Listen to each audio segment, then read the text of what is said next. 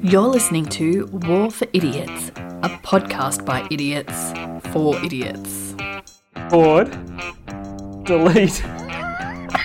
You did record it and then you deleted it. Yeah. the software's been upgraded, man. I can't help it. So I did record it. I just deleted it. Okay, so is it recording right now? Yeah, it's recording right now. Are you sure? It's recording right now. You start.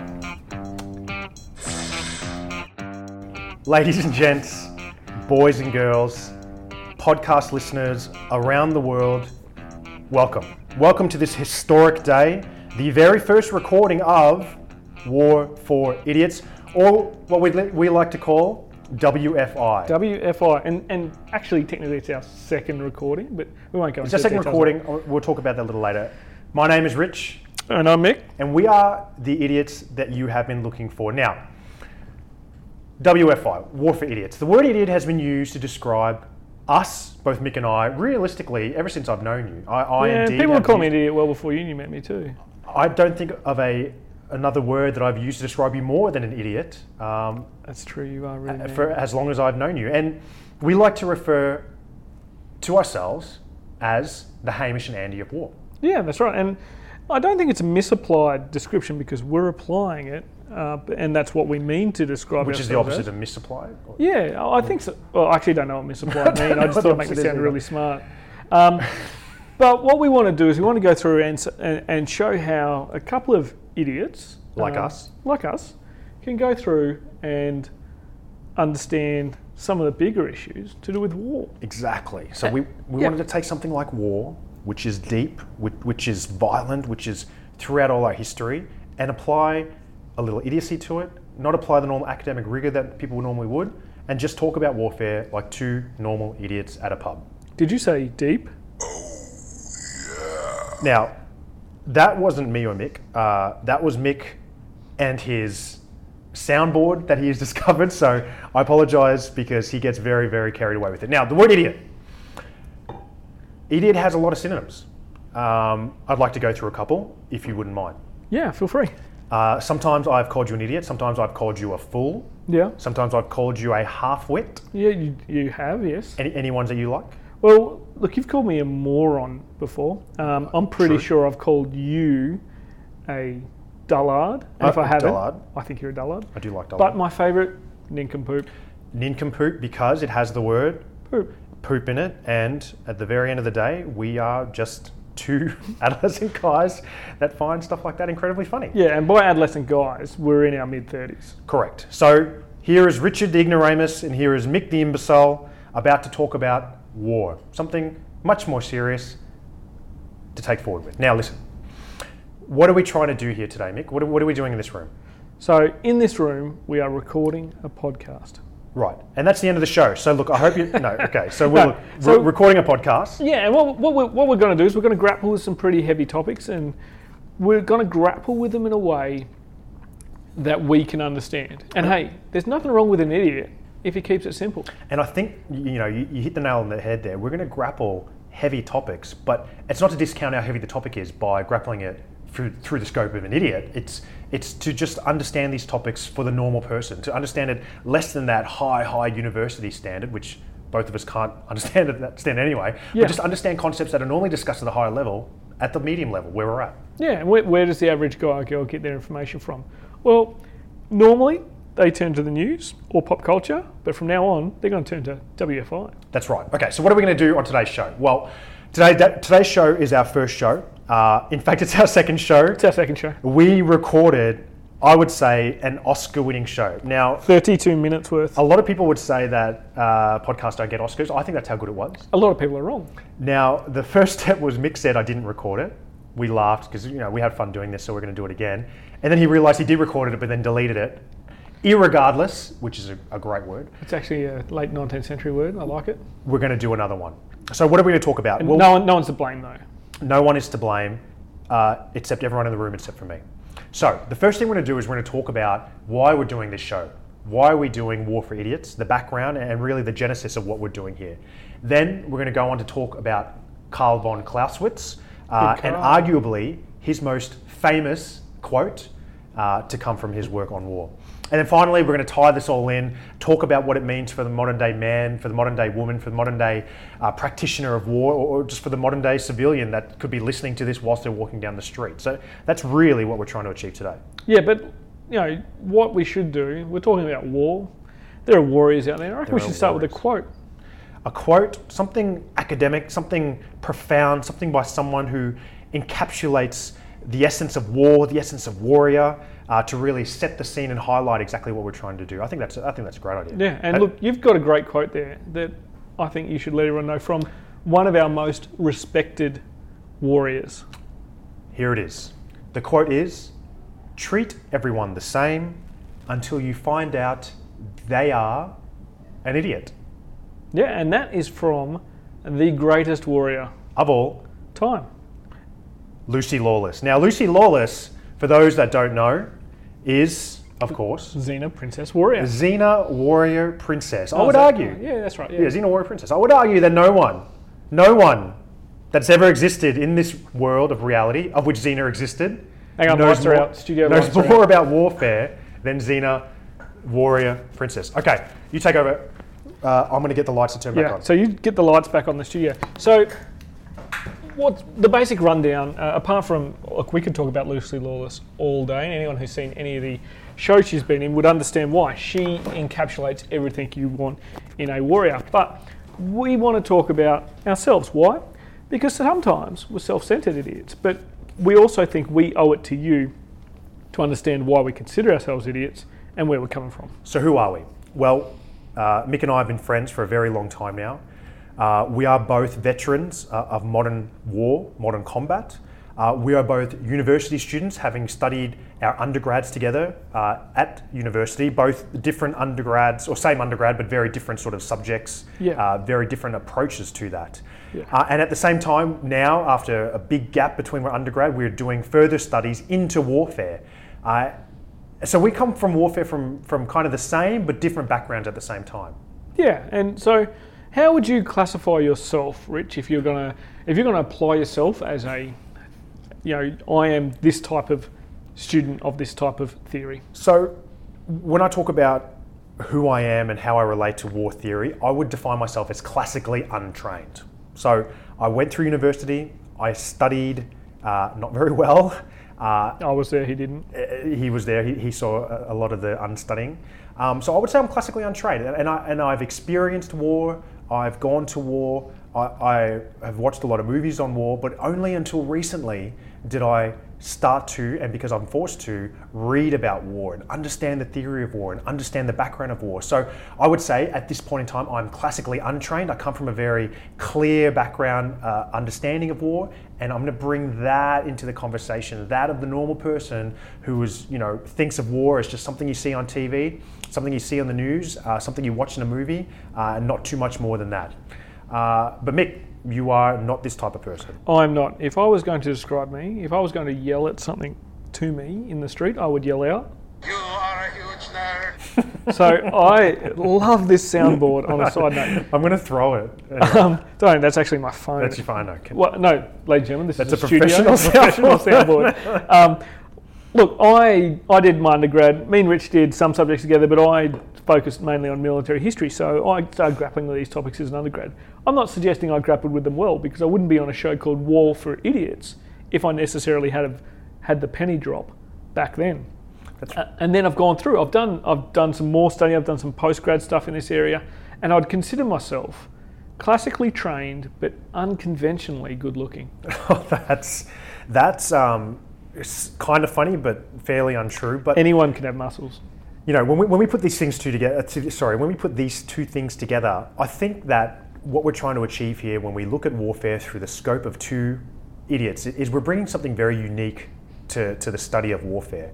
We're bringing two guys who had the same beginnings, uh, but different journeys to a point in time where they now have to study warfare. But we're going to talk about the same topic a- and having co- lots of conversations with Mick. I know that we agree on many things, we disagree on, on a, lot, a lot of things, and hopefully that dynamic, when understanding such deep topics as war, why we go to war, what we're doing in Did war. you say deep? Oh yeah. Hopefully through that, we're going to get a good understanding and you're going to get something out of this show. Now, let's talk about podcasts. Now, first, I must say congratulations uh, to Mick and his podcast, The Dead Prussian. Uh, if you haven't listened to it before, The Dead Prussian uh, is available on iTunes or wherever you get your uh, podcasts from. And you know what? The Dead Prussian talks about a lot of the same concepts that we're going to explore. And, and very much, I think that what we want to achieve here on War for Idiots kind of stems from what you do on The Dead Prussian. Yeah, so thanks um, for the shout out. I'd, I'd like to congratulate the listeners for having the opportunity to listen to me as well. But the, the the trick with the dead Prussian, and hopefully some of the audiences carried across. Hopefully not the really smart ones, because they might um, send me a few emails after this. Uh, but what we do on the dead Prussian is we take high level academic material and we break it down, but we do it with those producers of that high level academic material. Mm. It's not just boring people. I also talk to people like Max Brooks, who wrote World War Z, or August Cole, who wrote The Ghost So, Fleet. you know, So- celebrated authors. yeah, so about it- warfare. it's pretty big, pretty big in its scope. Because I also talk about people who study military biographies. Mm. Um, but the goal is to break it down and make it accessible. What this is is the next step. It's the people who that information is broken down Further for, down the filter. grabbing it and chatting about it. Yeah, that's So right. if you think of this as the dead Prussian gives you the food, we're here eating it. And, man, do I love food. Good. I did not think you were going to make that connection. Tick in the box, you made it. Okay, we're making relevant material. We're making material relevant to the, guys and girls that are in the middle. Yeah. That's basically what we're trying to achieve here. So, let me say to you something, Mick. Uh, Okay. as the number one, number one uh, person, I would say in Australia, in the world, who has a deeper understanding of Clausewitz more than anyone in the world uh, inside this room. Tell me about Clausewitz.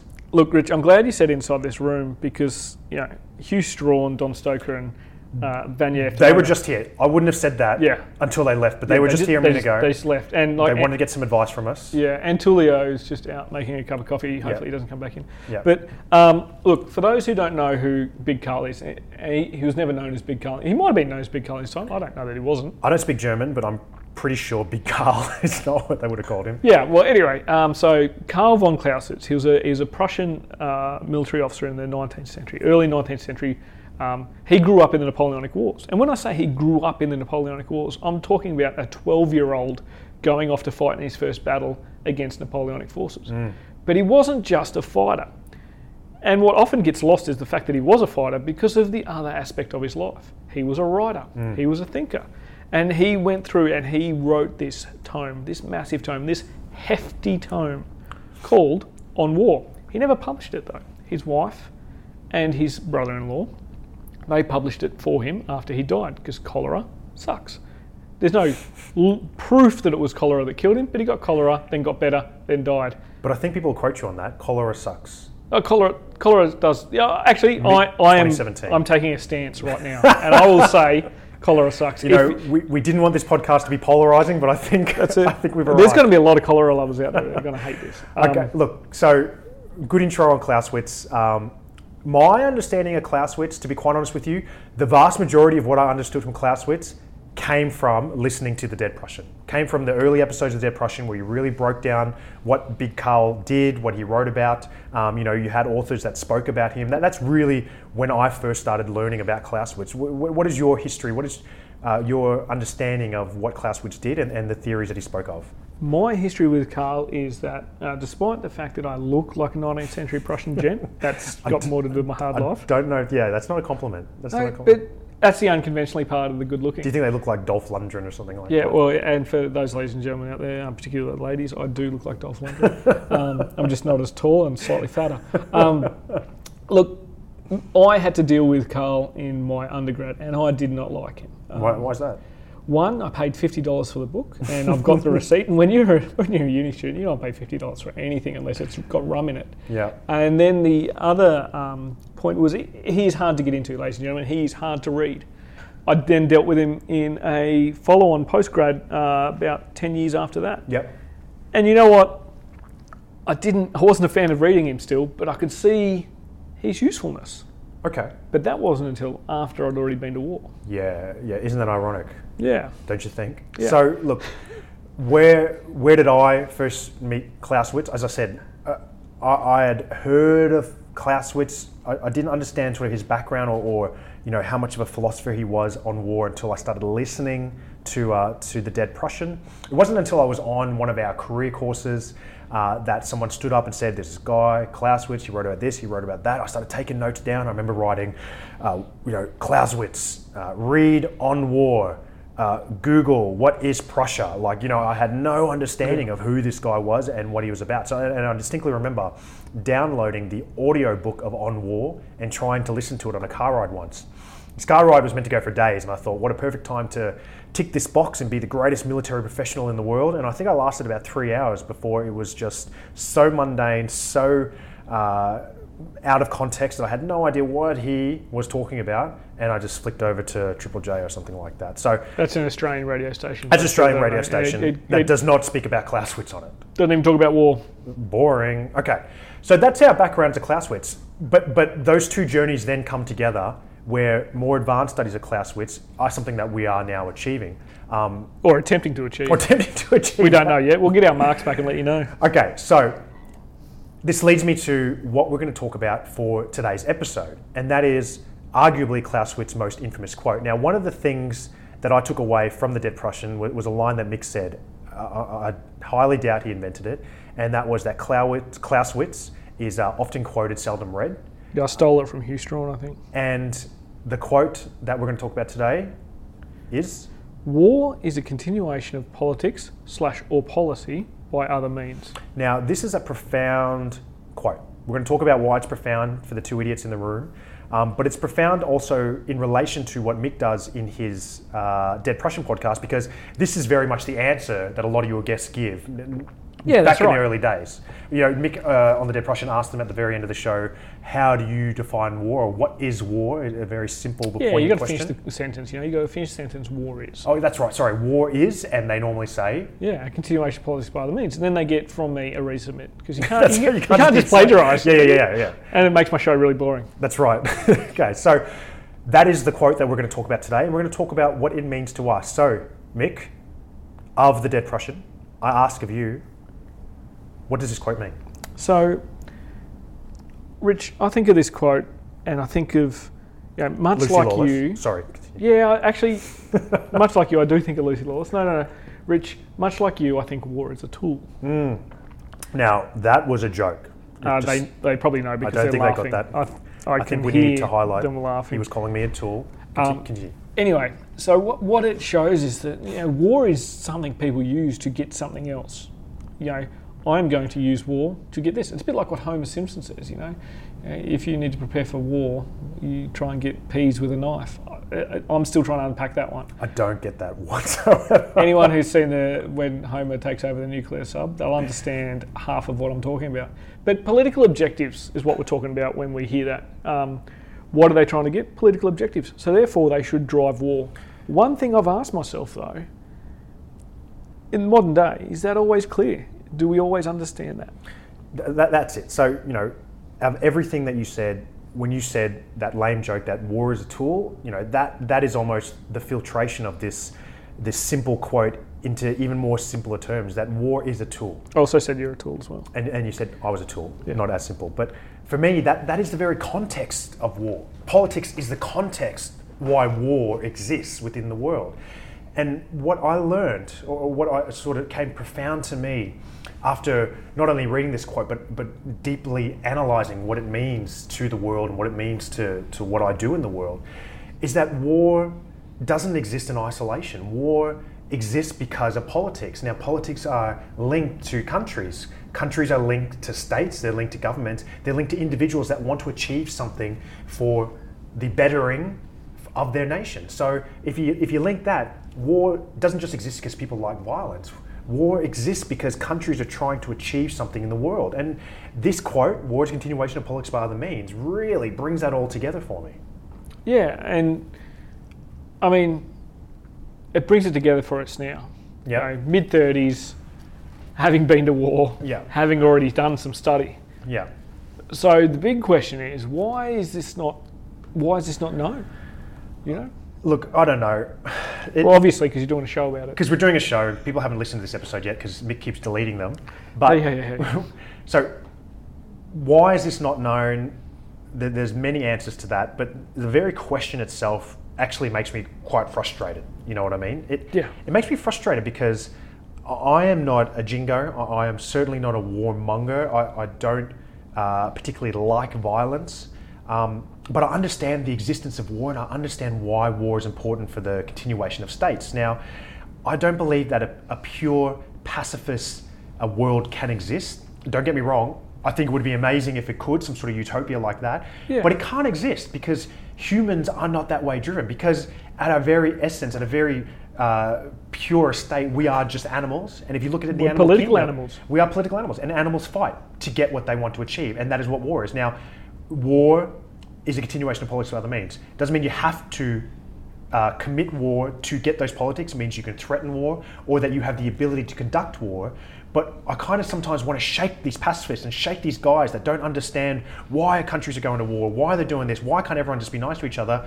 Because that's not how the world is, and that's not how humans is. War has a place because of politics. Now, if we can have a world that has no politics, we wouldn't have progressed as far as we have as humans. So war has to happen, and, and how do we make people understand that? Well, firstly, they can start by listening to this podcast. That's right. And I guess what I should clarify is rich means to intellectually shake these people. Not physically shake. I'm not because threatening You can't convince anyone that force is the way to go if you're shaking them while you're talking to them. Um, but what we're saying here is it is a hard sell because is. it's not sold often. You know, people like Coke because people were told you like Coke. People aren't always Just told. Coca-Cola. Yeah, Coca Cola. Yeah, okay. Yeah. Well, I don't think the other one has a marketing campaign apart from any movie made in the 1980s. That's right. But we're talking about Coca Cola. So, war often isn't always sold to people Yeah. based on the intellectual theory behind it. That's right. That's right. Yeah. Well, look, for me, as a practitioner of war, for lack of a better term, it brings a paradigm in my head that, that I really struggle with. Oh, lights are off. Hang on. We're, we're in a, the studio keeps cutting off the lights. I, I- I'll, I'll keep on going. It's this paradigm that's patriotism versus pragmatism. Now, I'll explain what I mean.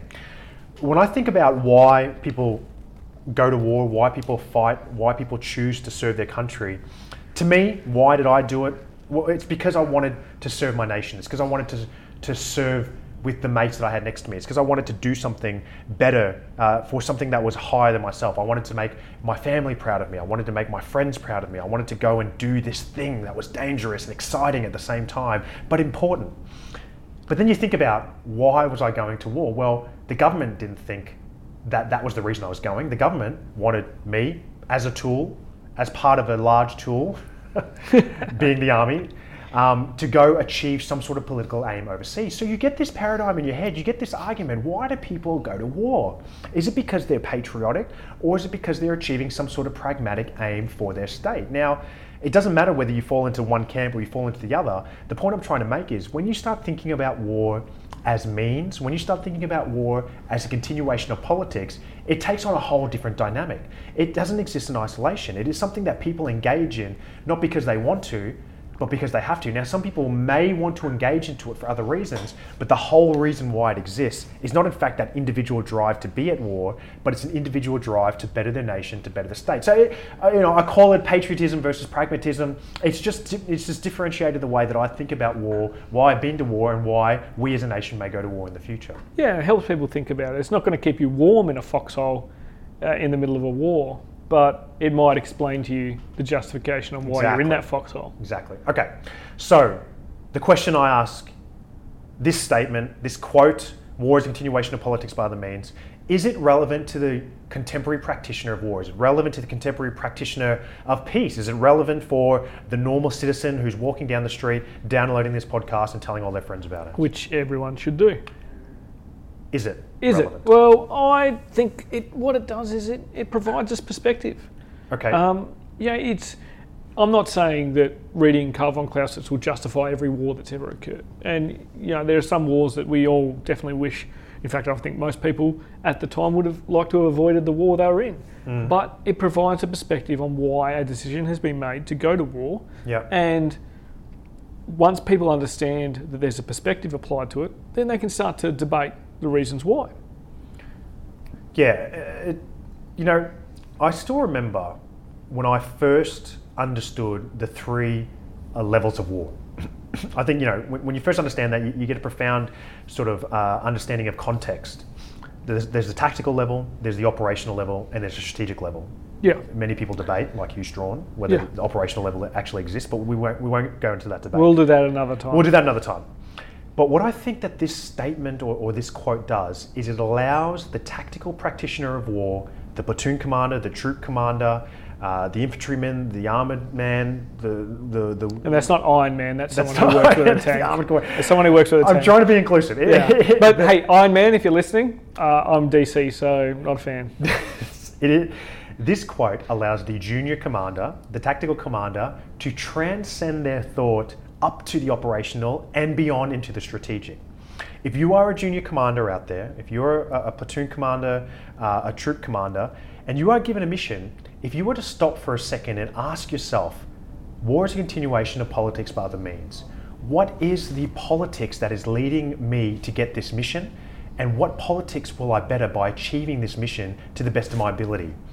I really feel, and, and it's my hypothesis, that to think about Clausewitz's quote within the context of a tactical setting will transcend your understanding of context, of why you're achieving the mission, of why your higher headquarters wants you to achieve the mission, and of how your simple tactical mission ties into what your country needs you to achieve.